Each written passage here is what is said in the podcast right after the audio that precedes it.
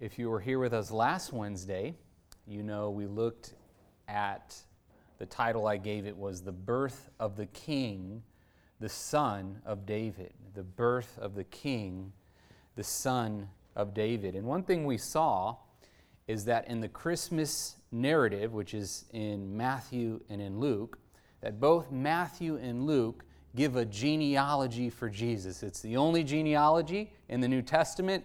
It's the only one that ultimately matters is where Jesus descends from and then ultimately who is connected to Jesus, who's in Christ. Amen. And both in Matthew's genealogy and Luke's genealogy, we see that uh, it's very important to them to show that Jesus is a descendant of David, right? In fact, Matthew's genealogy is so much so co- constructed around David that he's mentioned three times. Everything about the genealogy speaks about the son of David. And Matthew shows that Jesus descends from David through his son Solomon. Well, Luke shows that Jesus has two uh, descents from David and that he also descends from David through David's son Nathan. Luke is probably recording the genealogy of Mary. Matthew is recording the genealogy of Joseph. We're explicitly told that there. And what we see is this double stamp of approval that Jesus Christ, the little baby, is indeed directly descended from King David. He is the son of David. And so I just want to read again what Gabriel, the angel, told Mary after telling her, you know, that she was to conceive the Christ child. This is what he says in verse 32 of Luke 1. He will be great and will be called the Son of the Highest, and the Lord God will give him the throne of his father David, and he will reign over the house of Jacob forever, and of his kingdom there will be no end. So basically, what Gabriel is saying is that Jesus would fully fulfill the covenant that God had made with King David 1,000 years earlier. Remember, we, we looked a little bit at 2 Samuel chapter 7, and I mentioned how it was the longest speech by God in Scripture since the time of Sinai 500 years earlier because this is a moment that's really going to mark history. God has a lot to say to David. He's making a covenant with David. And at the heart of the covenant is this statement that God makes to David. It's in 2 Samuel 7, verse 12. He says this to David When your days are fulfilled and you rest with your fathers, I will set up your seed after you, who will come from your body, and I will establish his kingdom. Verse 16. And your house and your kingdom shall be established forever before you. Your throne shall be established forever. Now, what did Gabriel tell Mary? He said concerning Jesus, of his kingdom there will be no end, right? He says the same thing that God said to David. And the reign of Jesus, we could say, in some sense, began in his birth, right? He is born as the king. This is one reason why when the Magi come and visit him, we don't know how many Magi there were. There might have been a giant caravan, there might have been dozens of them. Well, these great eminent men, they come, and what are we told they do by Matthew? We're told that they worship him. They worship him. Um, but though his kingdom really begins in his birth and he preaches about the kingdom of God and he talks about how it's arrived on the scene because the king is on the scene, the kingdom isn't fully inaugurated until Jesus finishes his work, until he dies as the lamb that takes away our sin on the cross, until he rises again in new creation life, and, and until he ascends, and as we're told in the book of Hebrews, that he sits at the right hand of majesty.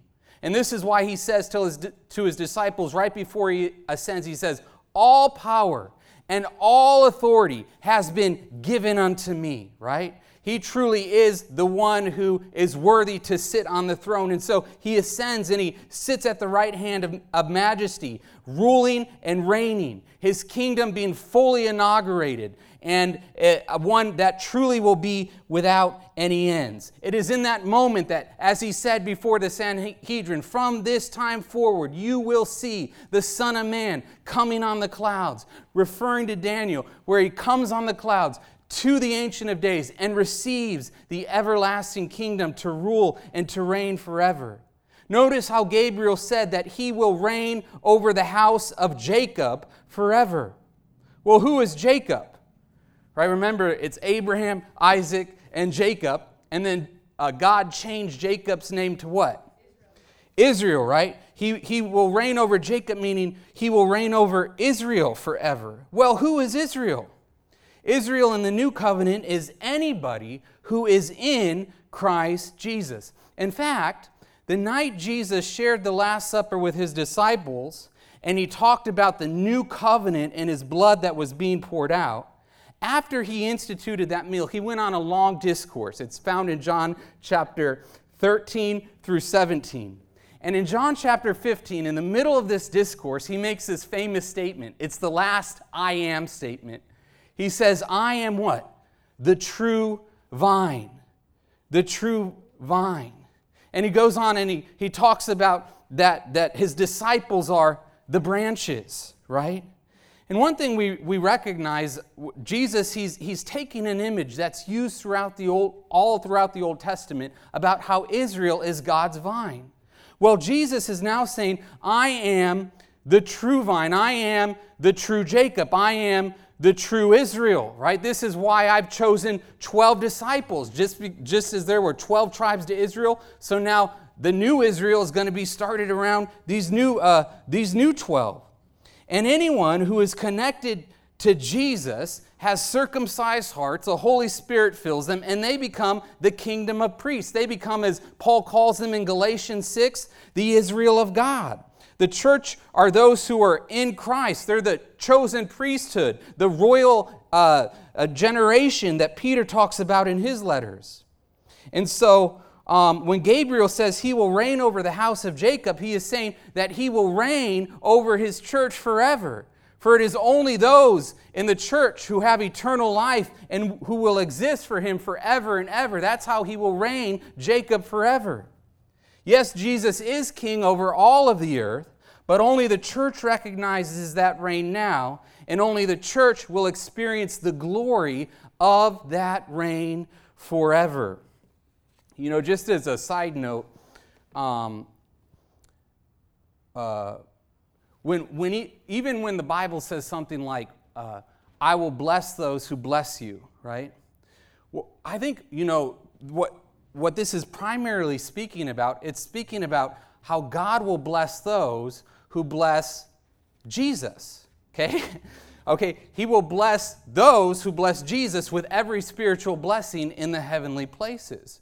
Okay, so if we want people to be blessed, we don't want them to go and to bless anything else but what? But Jesus. That's where all their blessings are going to be found, okay? In Jesus. That's where we need to direct people to Jesus.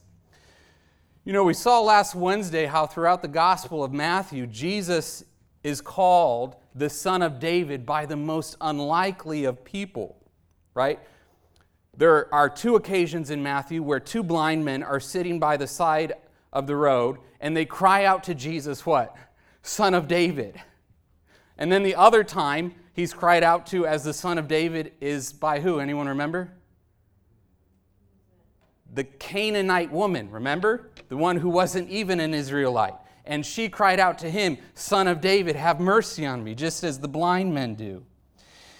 And what this shows us is, um, you know, that uh, the most unlikely of people understood who he was.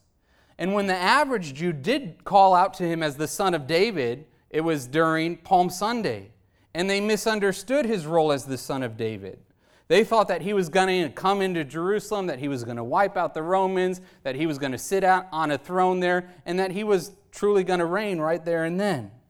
But Jesus had to show them wait a second, no, that's not how I'm going to reign, guys. Remember what he did when he was on trial before Pilate? And uh, Pilate called him into the praetorium and he says, Are you king?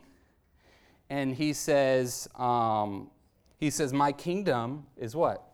My kingdom is not of this world. In fact, he, he tells his disciples that his kingdom is not one that comes with observation. Rather, he says, the kingdom is within you. Okay? It's primarily a spiritual kingdom. It's a kingdom that conquers people's hearts. It's a king that gives new spiritual life. A king that doesn't defeat natural Philistines and Canaanites like King David did, but rather spiritual Philistines like the demons that Jesus was constantly conquering, and ultimately Satan, whom he conquered on the cross. Well, the fact that the Messiah would be the son of David in many ways also pointed forward to him being a new Solomon. And that's what I want to focus on this evening is how Jesus is not just a new Solomon as the son of David, but he is in fact one greater than Solomon. That's what he said of himself. Remember that? In Matthew chapter 12, he says, One greater than Solomon is here. So I want to look at this. King Solomon this fact that King Solomon is a type and shadow of Jesus Christ. You know, the son of David who took his throne after him was who? Anyone remember? That was Solomon's son, Rehoboam. But David's son who took over was Solomon. But Solomon, remember, Solomon wasn't the oldest of David's sons. In fact, he was the fourth oldest. And there was all this warring and vying for who would take the throne. And then ultimately, you know, Solomon did secure the throne, but, you know, it didn't come without uh, some sort of a wrestling match from his brothers. And, you know, it's interesting that, of course, Solomon was a son that David had by Bathsheba. So, you know, Solomon, he wasn't the son of adultery that David had with Bathsheba. That son tragically passed away after being born. But he, in many ways, reminds us, uh, uh, you know, that, that David's line, Solomon, reminds us that David's line did not deserve to continue. Why? Because he is forever connected with his mother Bathsheba. What does that mean? It means, oh, yeah, we're reminded David was an adulterer, David was a murderer. According to the law of God, the adulterer deserved capital punishment. David should have been killed. According to the law, one who, who, who, who put Uriah in a situation like that solely to kill him should have been murdered. David deserved capital punishment. So, from the very beginning, God fulfilling his covenant to David, that David would have a son who would reign forever, was completely an act of grace, right? In fact, it's coming through the line that most absolutely didn't deserve it. In fact, David's line should have ended right there. God should have slit his throat, right? But we know ultimately how God's grace to David in confronting him with the prophet Nathan caused David to become deeply repentant, right? He became deeply contrite. He recognized how deeply he had sinned against God and his, and his fellow men and what he had done. And, and in that moment, he wrote one of the great Psalms, Psalm 51. And in Psalm 51, verse 1, David writes this He says, Have mercy upon me, O God, according to your loving kindness. According to the multitude of your tender mercies, blot out my transgressions. Wash me thoroughly from my iniquity and cleanse me from my sin. For I acknowledge my transgressions, and my sin is always before me. Against you, you only have I sinned and done this evil in your sight, that you may be found just when you speak and blameless when you judge. And, and he goes on and he, he uh, cries out for the cleansing power of God to come into his life. And, and what does God do? He does. He forgives him, he cleanses David. And ultimately, after that moment of contrition and repentance and forgiveness and healing, we're told that God even restores his relationship with Bathsheba, and ultimately that he wants the Davidic line to go through her and through a child that they would have. Look what it goes on to say in, in 2 Samuel chapter 12, verse 24. This is after the child of adultery died. Then David comforted Bathsheba with his wife, comforted Bathsheba, his wife, and went into her and lay with her. So she bore a son, and he called his name Solomon. Now the Lord loved him, loved Solomon, and he sent word by the hand of Nathan the prophet. So he called his name Jedediah because of the Lord. So here we see, upon his birth, Solomon is given two names. First, he's given a name by David, Solomon, and then God sends a prophet, Nathan, to call him Jedediah. Now, Solomon, the name Solomon came, comes from the same exact Hebrew root as shalom. That's why the name Solomon means peace, wholeness. Solomon at his birth is what? He is a prince of peace. Who is Jesus at his birth? He is the Prince of Peace, according to Isaiah. You know, David was a man of war, right? Until his dying days, he was fighting the Philistines and the Canaanites and expanding Israelites' borders. But after seeing that David had brought rest to Israel on every side and had fought all their battles, well, his son would now not fight a battle at all. And he would reign as a man of peace, as a prince of peace. So he is called Solomon shalom, wholeness, well being, peace. Yet, though David called his son Solomon, the Lord had another name that he needed to go by. He gave him the name Jedediah. Jedediah. Yah, what? Yahweh. What does it mean? It means the beloved of Yahweh. So Solomon is not simply David's beloved son, he is Yahweh's beloved son. He is unconditionally loved, loved by Yahweh before Solomon did anything. All he had to do was be popped out of Bathsheba's womb, and he's like Jedediah, right? This is my son whom I love. In fact, when Nehemiah talks about the reign of Solomon, this is what he says about it in Nehemiah 13 26.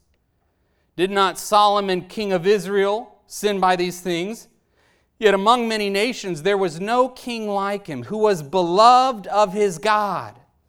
And God made him king over all Israel. Nevertheless, pagan women caused even him to sin. There is no one righteous, no, not one, right?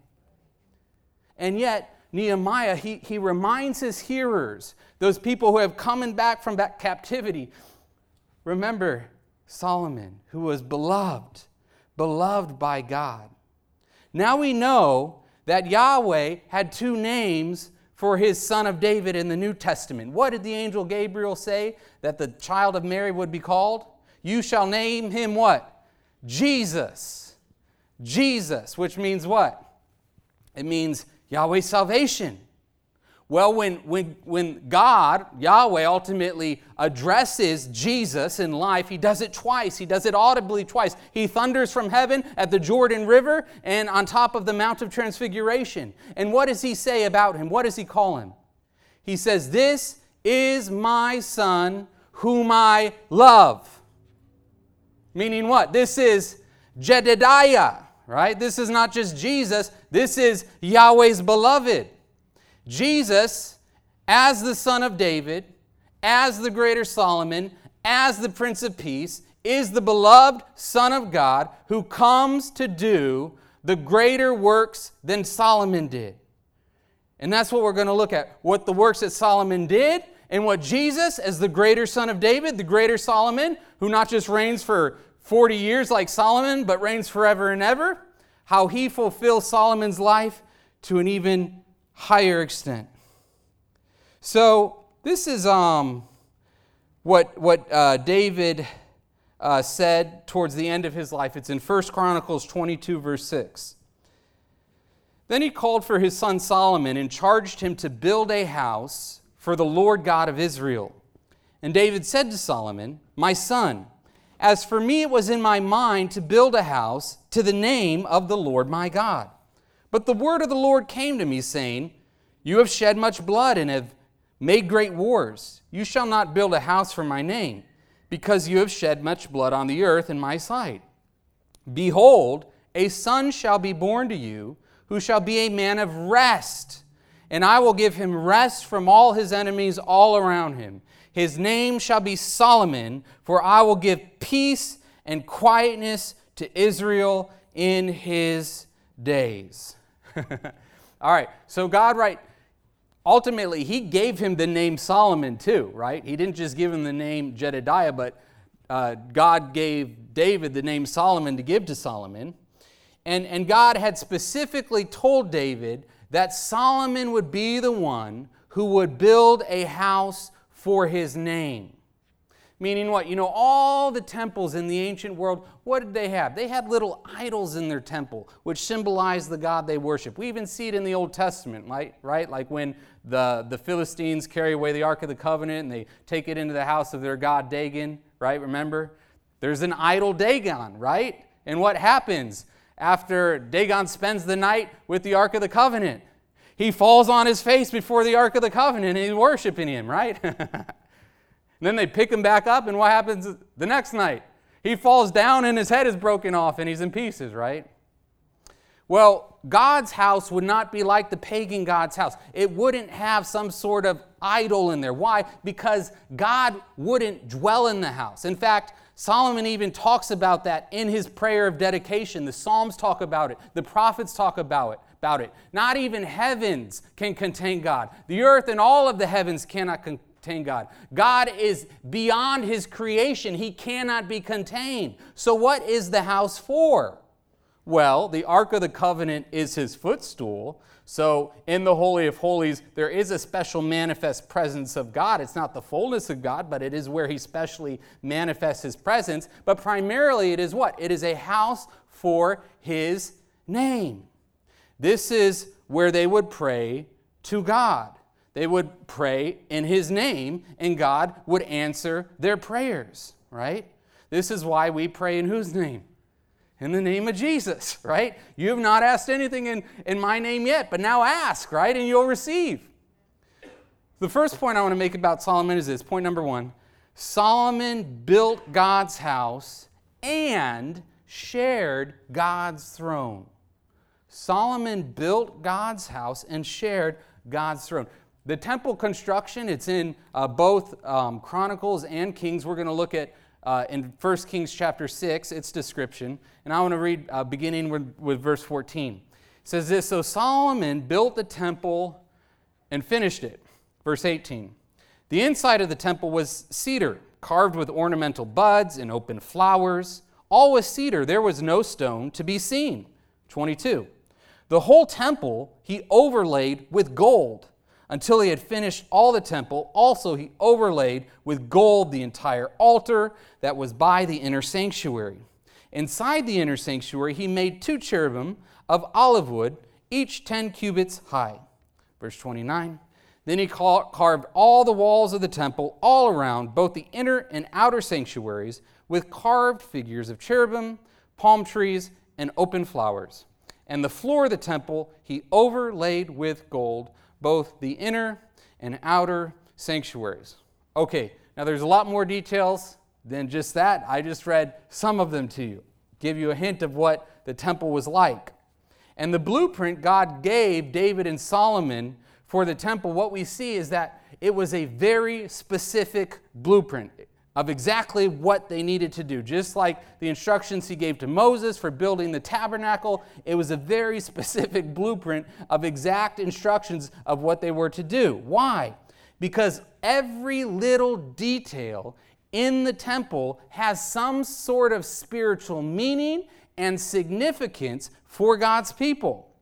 So, for instance, when Jesus, who is the greater Solomon, the greater son of David, builds his temple, it has a lot of the same symbolism that the Temple of Solomon has. For instance, really, when we see Jesus' temple, where it's described, it's described in the last two chapters of the Bible Revelation 21 and 22. And in fact, it's not really called a temple, it's called a whole, whole city. But the whole city is modeled after a temple. And really, the temple, we're told, is the Lamb himself, is Jesus. He is the temple, as he says of himself in John chapter 2 I am the temple.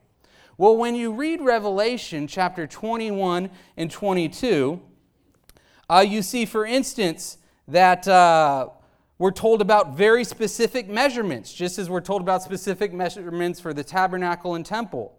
The entire New Jerusalem, we're told, is in the shape of a cube. We're told its length, its width, and its height, and they're all the same. Well, you know the only thing in the Old Testament that was a cube? The Holy of Holies. The Holy of Holies. What is this showing us? It's showing us that God's abode, where his presence dwelled, would now encompass the entire domain of new creation.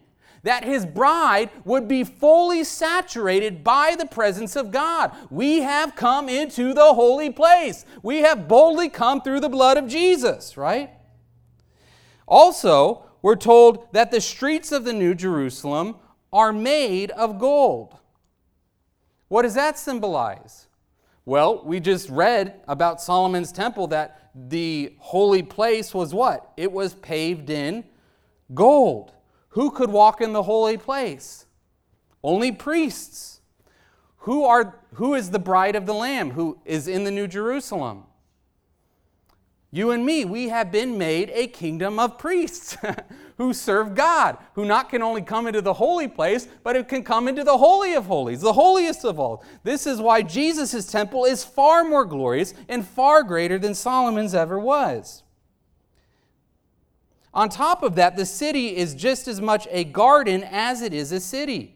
Just as Solomon's temple pictured a return to the Garden of Eden with all of the open flowers and the palm trees and the pomegranates and the angels etched on all the walls. So the bride of Christ, the New Jerusalem, pictures that same return.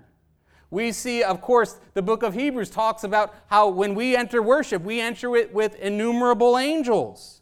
In, in the description of the New Jerusalem, we're told about trees that are everywhere. It's an orchard of the tree of life. And they're all at the banks of a river that's flowing through the city, that flows from the throne and from the Lamb, the crystal water of life, which is a picture of the Holy Spirit.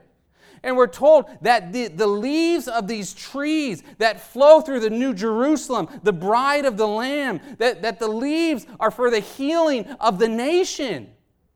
What does this mean? It means that the church has access to the tree of life in Jesus Christ.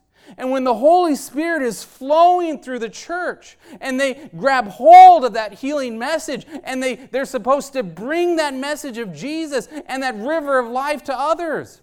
That's why at the end of the vision of New Jerusalem, the gates are wide open to all of the dogs and sexually immoral and impure people and cowards and everyone else who's outside the city. And what are they doing? It says the bride and the Spirit say, Come, come, and drink freely of the waters of life. I got leaves of healing for you. I got Jesus. Come and be restored. You can come boldly to the throne of grace. You can enter into the very presence of God, the holiest of places. Well, that's the temple that Jesus builds. You know, an interesting thing about Solomon's temple is that it's more glorious than Moses' tabernacle. It's larger, the water vessels are bigger. Uh, it goes from glory to glory. That's how history moves forward in Christ Jesus, from glory to glory. And one aspect of the gloriousness under the temple is that now, it's not just priests who are part of God's dwelling place like it was under the tabernacle, but now there's a palace connected. And who, who lives in a palace? A king. So now it's not just priests who are living with God, now it's a king who is living with God. And in a sense, God is sharing his reign and his rule with his representative, his king, right? With Solomon. That's why from 1 Kings 6, 7, and 8, which describes the building of the temple, right in the middle of the building of the temple, we have the section of the building of Solomon's own palace where he would reign. It says this in 1 Kings chapter 7, verse 1. But Solomon took 13 years to build his own house, so he finished all his house. So, why is Solomon's palace described in the middle of God's palace? And why does it have all the connections to it? because God ultimately wanted to make all of his peoples not just priests, but kings. He wanted us to sit with Christ in heavenly places. In fact, Paul says to the Corinthians that we will judge the angels. The book of Revelation, Jesus says that those who overcome are destined not just to serve Jesus, but to rule with him. In fact, he says this at the end of Revelation chapter 2, verse 26 He who overcomes and keeps my work until the end, to him I will give power over the nations. And then he quotes chapter 2 to the church. Jesus is speaking. And this is what he says about you and me He shall rule them with a rod of iron. They shall be dashed to pieces like the potter's vessels. I think this primarily happens through the power of prayer. We'll get to that when we talk about Revelation. But what is he saying? He's saying that those who overcome, the bride, the church, are not just going to serve him, but they are going to reign with him and they are going to rule with him. That's why Paul says to the Ephesians that we have been seated with Christ in heavenly places, right? We're supposed to be back to the, the place that God had created Adam in the beginning. Right? What did he do? He, he gave him a commission, a cultural mandate to take dominion, to have authority, to spread the, his influence around the world. Well, that's what we have in Christ Jesus. We're restored image bearers. And as we bear the image of Christ, we can rule in a way, we can reign in this life through the abundance of His grace, through the gift of His righteousness, and um, why? Because we're connected to His presence. We're connected to His house, and that's how we reign. After Solomon, the beloved man of peace, built the temple, what happened next? Well, he gave a dedication prayer. But before he did that, God shows he was well pleased to Solomon following the blueprint he gave him, so he filled the house. 1 Kings 8, verse 10. And it came to pass when the priest came out of the holy place that the cloud filled the house of the Lord, so that the priest could not continue ministering because of the cloud, for the glory of the Lord filled the house of the Lord. What is this? This was a sign to everyone watching, and they're thinking, I'll tell you exactly what they're thinking. They're thinking, this is the exact same thing that happened to Moses. What happened at the very last verse of Exodus? Moses finished constructing the tabernacle, and the same exact thing happened. Him and Aaron came out of the holy place, and the glory of the Lord filled the place, and the priest couldn't go in there because the glory was so heavy. So, what does Solomon do? He stays in the courtyard of the temple and he gets on a great podium and, and he falls on his face and he prays. Okay? He has a long prayer. It's in 1 Kings chapter 8. And part of the prayer he talks about how God's house among Israel was supposed to be a blessing to the entire world. It wasn't just for Israel, it was supposed to be a house of prayer that was for all nations. That's why when Jesus comes in the Gospels and he uh, you know, brings his eight woes against the Pharisees in the temple courts and he overturns the money uh, changers' tables, what does he tell them? He says, My house is a house of prayer, but you have made it a den of thieves. Look what Solomon said in 1 Kings 8, verse 41.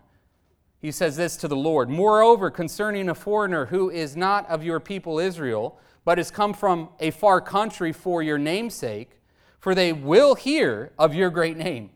Listen to that. Look, listen to his confidence. For they will hear of your great name and your strong hand and your outstretched arm. They're going to hear the gospel. And when he comes and prays toward this temple, here in heaven, your dwelling place. Right? That's ultimately where, where, where he dwells.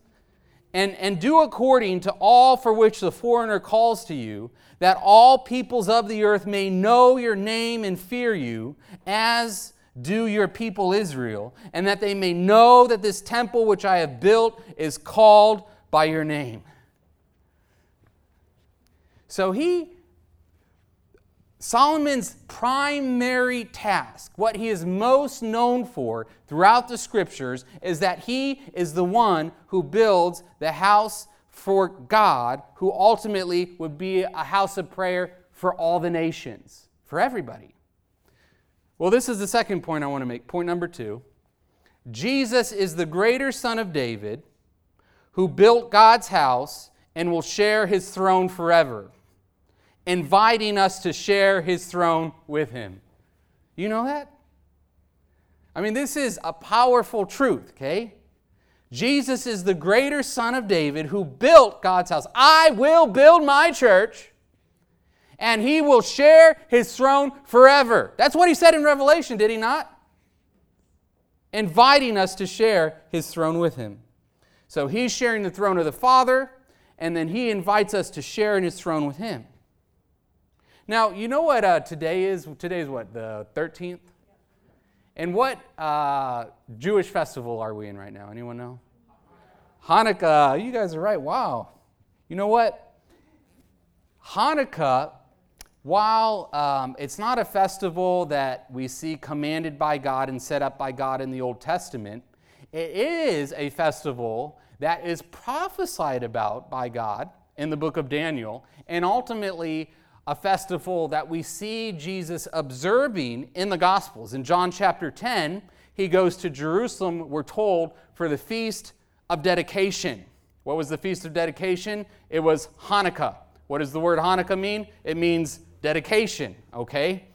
And so it recalls the day when the second temple, which had been desecrated for several years by unfaithful priests, and utilized for wicked pagan rituals by the conquering Greeks, was recaptured by some Jews and rededicated for the purpose of worship to the Lord.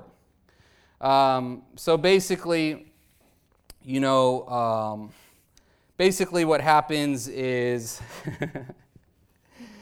uh, Antiochus IV, he comes in, he does a bunch of despicable things. He, um, you know, outlaws a bunch of uh, the scriptures. He outlaws circumcision. He, he bans the festivals being observed. He has a pig that's sacrificed on the bronze altar in the temple. He erects a pagan altar to Zeus in the Holy of Holies.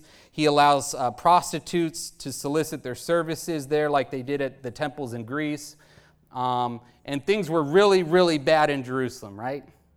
And so, the, obviously, the Jews who were believing Jews, they were horrified by everything that was happening.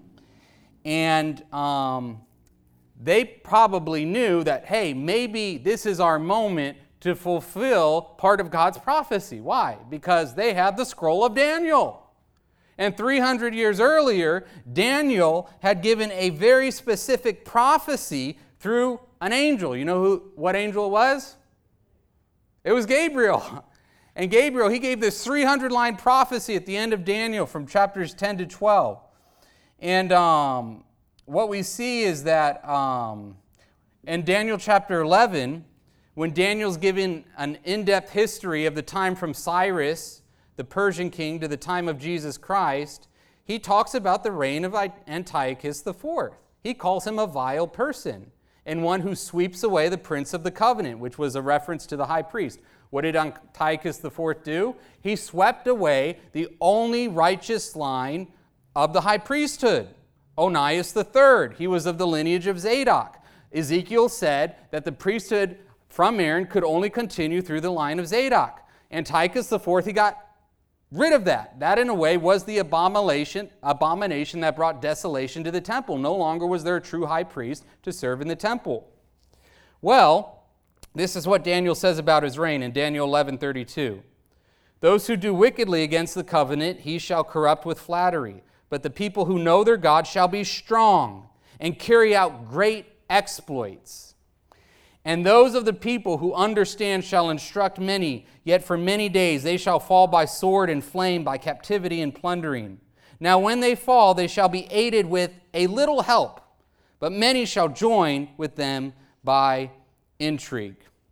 So, you know, it talks about all this uh, terrible things that will happen to them. You know, they'll fall by sword and flame and captivity. Well, during the time of Antiochus, 40,000 Jews were killed and many were sold into slavery. And what was the response to all of this death and captivity? Daniel said, A little help will arise and many would join the cause. Who was Daniel speaking about? He was, or Gabriel speaking about? He was speaking about a guy named Judas Maccabeus. His name, Maccabeus, was simply a nickname that meant the hammer. He was the hammer country Jewish boy who was going to make things right. And he led a band of fed up Jews to drive out the Greeks and recapture the temple. And there uh, is a couple Jewish books that were written about some of his exploits. They're called 1st and 2nd Maccabees. They're not inspired books, but they're interesting Jewish history, okay? And this is what I just want to read about what he did. It's in 1 Maccabees 4. It says this in, in 38. He says, There they saw the sanctuary desolate, the altar profaned, and the gates burned. In the courts they saw bushes sprung up as in a thicket, or as one or as on one of the mountains. They saw also the chambers of the priests in ruins. Verse 48. They also rebuilt the sanctuary in the interior of the temple and consecrated the courts they made new holy vessels and brought the lampstand, the altar of incense, and the table into the temple. Um, what's interesting to me is that there's no mention of the Ark of the Covenant here. This is why there's some you know, question about whether the Ark was even in the Holy of Holies, whether it was ever brought back from Babylon uh, during the Second Temple period, during the time of Jesus. I'm, I'm not sure. Actually, I need to do more study on that. Goes on to say this uh, Then they offered incense on the altar and lit the lamps on the lampstand, and these gave light to the temple. Verse 56 So they celebrated the dedication of the altar for eight days and joyfully offered uh, burnt offerings. They offered a sacrifice of well being and thanksgiving offering. They decorated the front of the temple with golden crowns and small shields. They restored the gates and the chambers for the priests and fitted them with doors. So, this was an eighth day celebration, just like um, the first uh, temple under Solomon was celebrated for eight days. It's the number of new creation. And um, what is being happening here is a rededication. It's a rededication. But Dan, Daniel, Gabriel, to Daniel, says it would only be a little help. Why? Because they didn't fully restore things. In fact, they never restored the Zadokite high priest. They never restored Onias III back to his priesthood. So they might have driven out the Greeks, they might have dri- driven out some of the idolatry, but they didn't get things back to where they really needed to be. So that's why Gabriel says it's only a little help. What Israel really needed was a great big help. and, and who would be the great big help that would come? Jesus. Jesus. And that brings us to the Christmas story. Why? Because the Magi who come and they worship the baby Jesus. You know when they come and worship Jesus, what day they come? They come at Hanukkah. They come at Hanukkah. Now, I'm thoroughly convinced that they do. The Bible doesn't explicitly say that, but when you follow the details of the star in Matthew chapter 2, and there's nine details given, we can be pretty certain, I think very, very certain, if you want a, a a detailed look at what the star was and why I believe uh, the Magi visited December 25th of 2 BC during the middle of Hanukkah, you can look at my Christmas devotional. I have a whole appendix just devoted to that subject. And what happens is the Magi who are following the star uh, from uh, Persia, they, they get to Jerusalem uh, during December, and uh, Matthew says that the star stops over Bethlehem. Well, what happens uh, is that the star is the planet Jupiter, and it's its movements for about 18 months through the night skies. And what happens is that Jupiter it stops its motion. It no longer becomes a wandering star, and it stops on December 25th at 2 BC. How does it stop? It goes into something called retrograde motion. It's going to begin to go backwards, and it does in a few days later but it looks like it motion stop in the sky. And when you're in Jerusalem in December 25th on 2 BC and you're looking at uh, um, Jupiter, you know where it is? It's exactly above Bethlehem. So they had just heard that the scribes say that the Christ had to be born in Bethlehem. They see the star say, Yes, it's right here, it's in Bethlehem. So they go to Bethlehem and they worship the baby Jesus. And what do they do? They give him gifts. Let's read Matthew 2 11. And when they had come into the house, they saw the young child with Mary his mother and fell down and worshiped him. And when they had opened their treasures, they presented gifts to him gold, frankincense, and myrrh. These were all very expensive gifts. In fact, frankincense and myrrh was uh, worth more than gold by weight. And we're not told how many magi there were. In fact, there were probably far more than three magi, and they probably had a caravan of gifts. I think they loaded Jesus with a lot of resources that helped him not just in his fleeing journey to Egypt, but even helped him in, uh, you know, his, his difficult circumstances growing up and you know maybe even ultimately some of his ministry later. I don't know. I don't know how much money they gave. I'm sure he used it as a blessing to other people as well.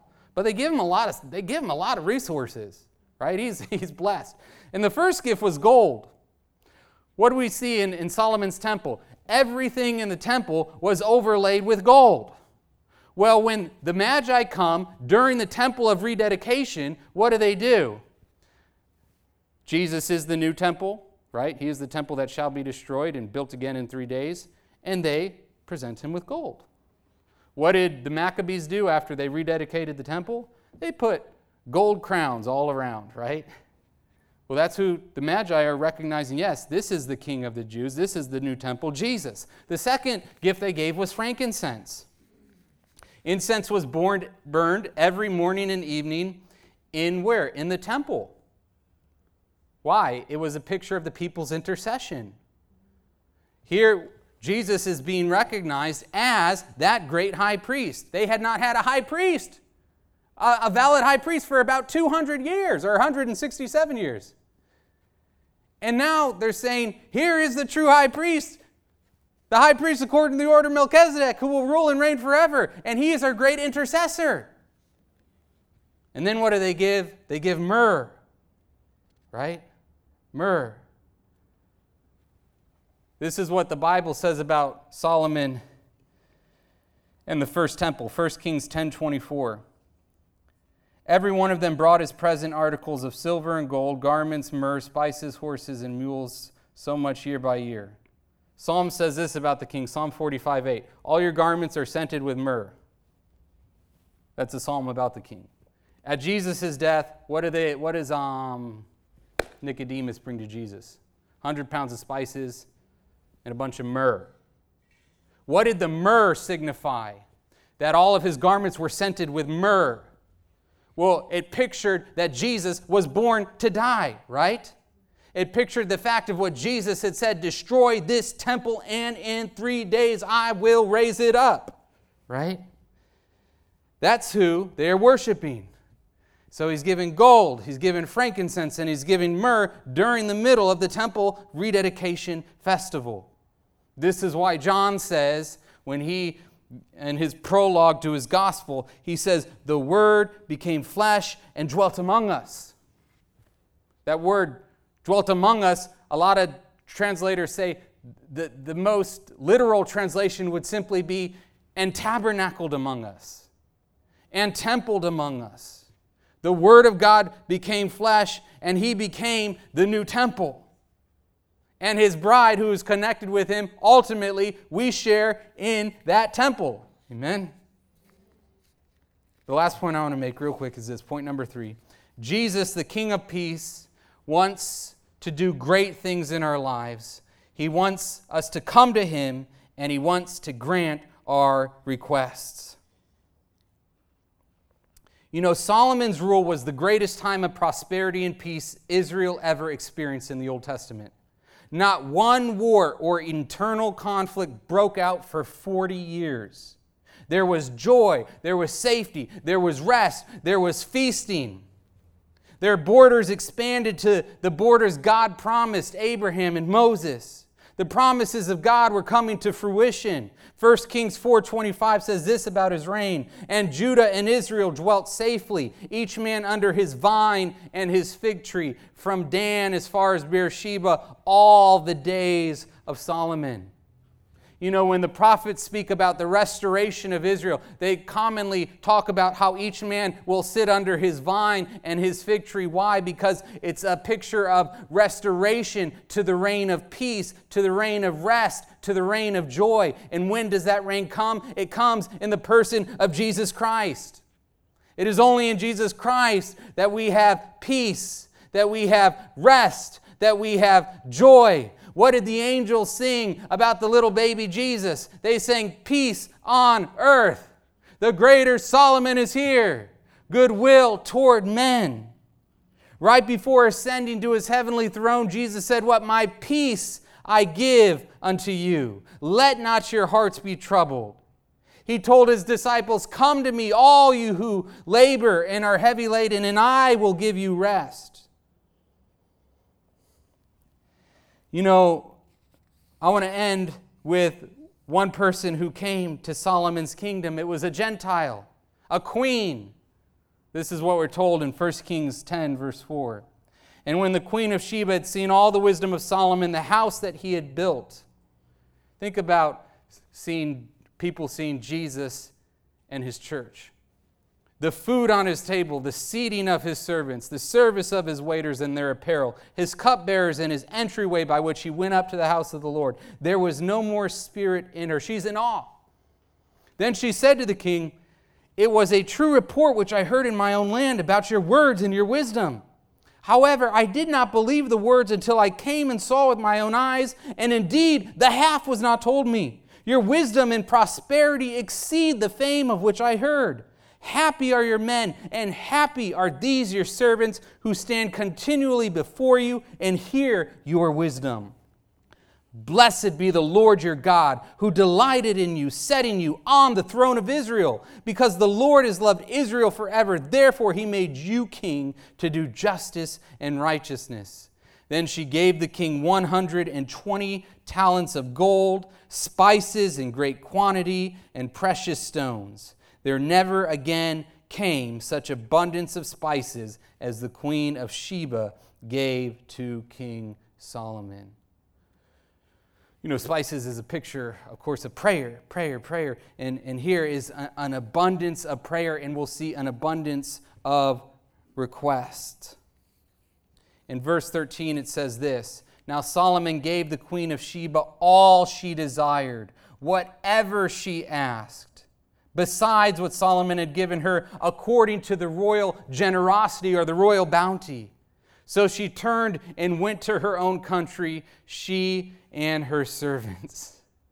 Isn't that cool? You know, here is this man reigning in peace. His word is going out to the ends of the world.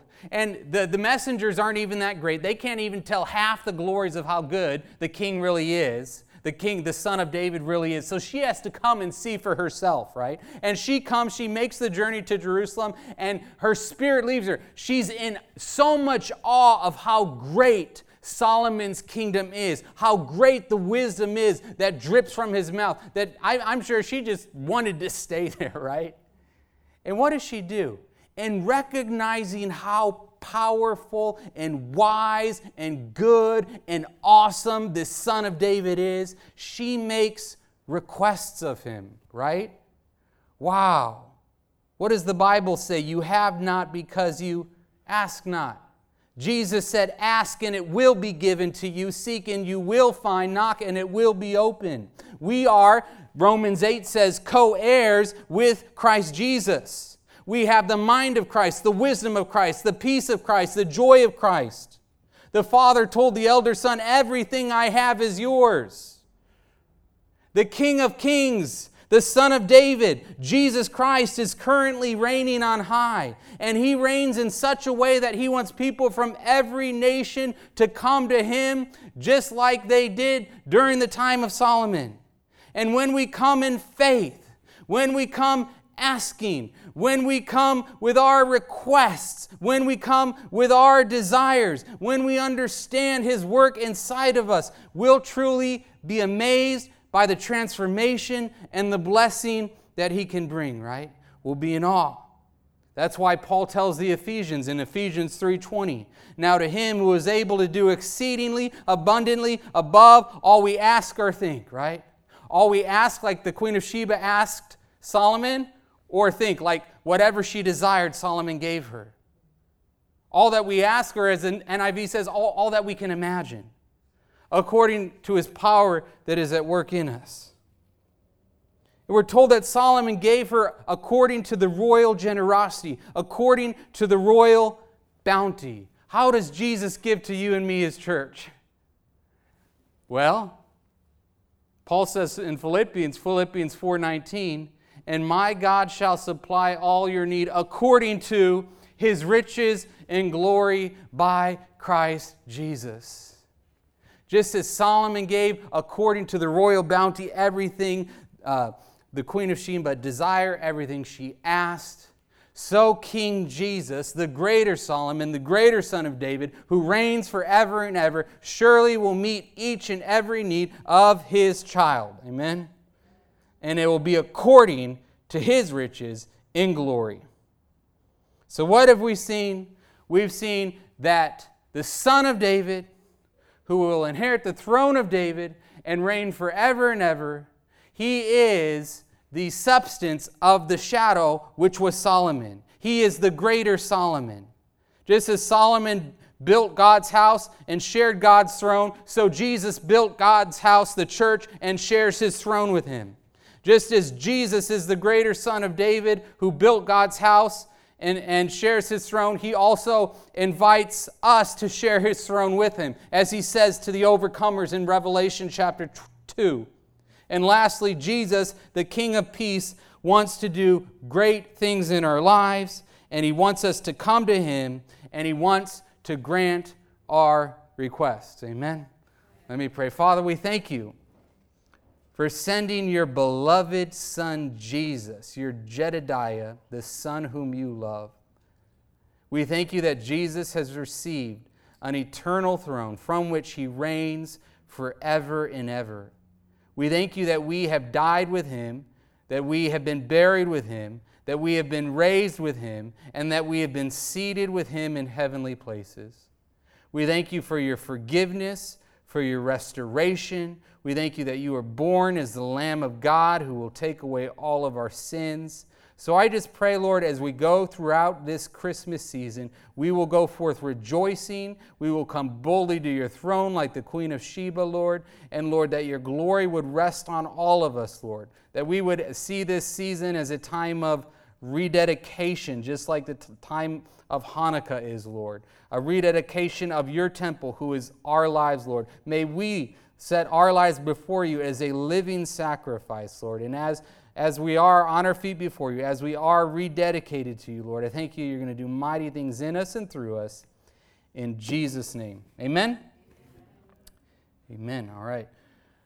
Well, next Wednesday, make sure you, all you guys come next Wednesday. It's going to be an awesome joint service with two other churches who meet here at the facilities. It's going to be a great Christmas service, great Christmas worship. We're going to have some fellowship in the gym afterwards. Um,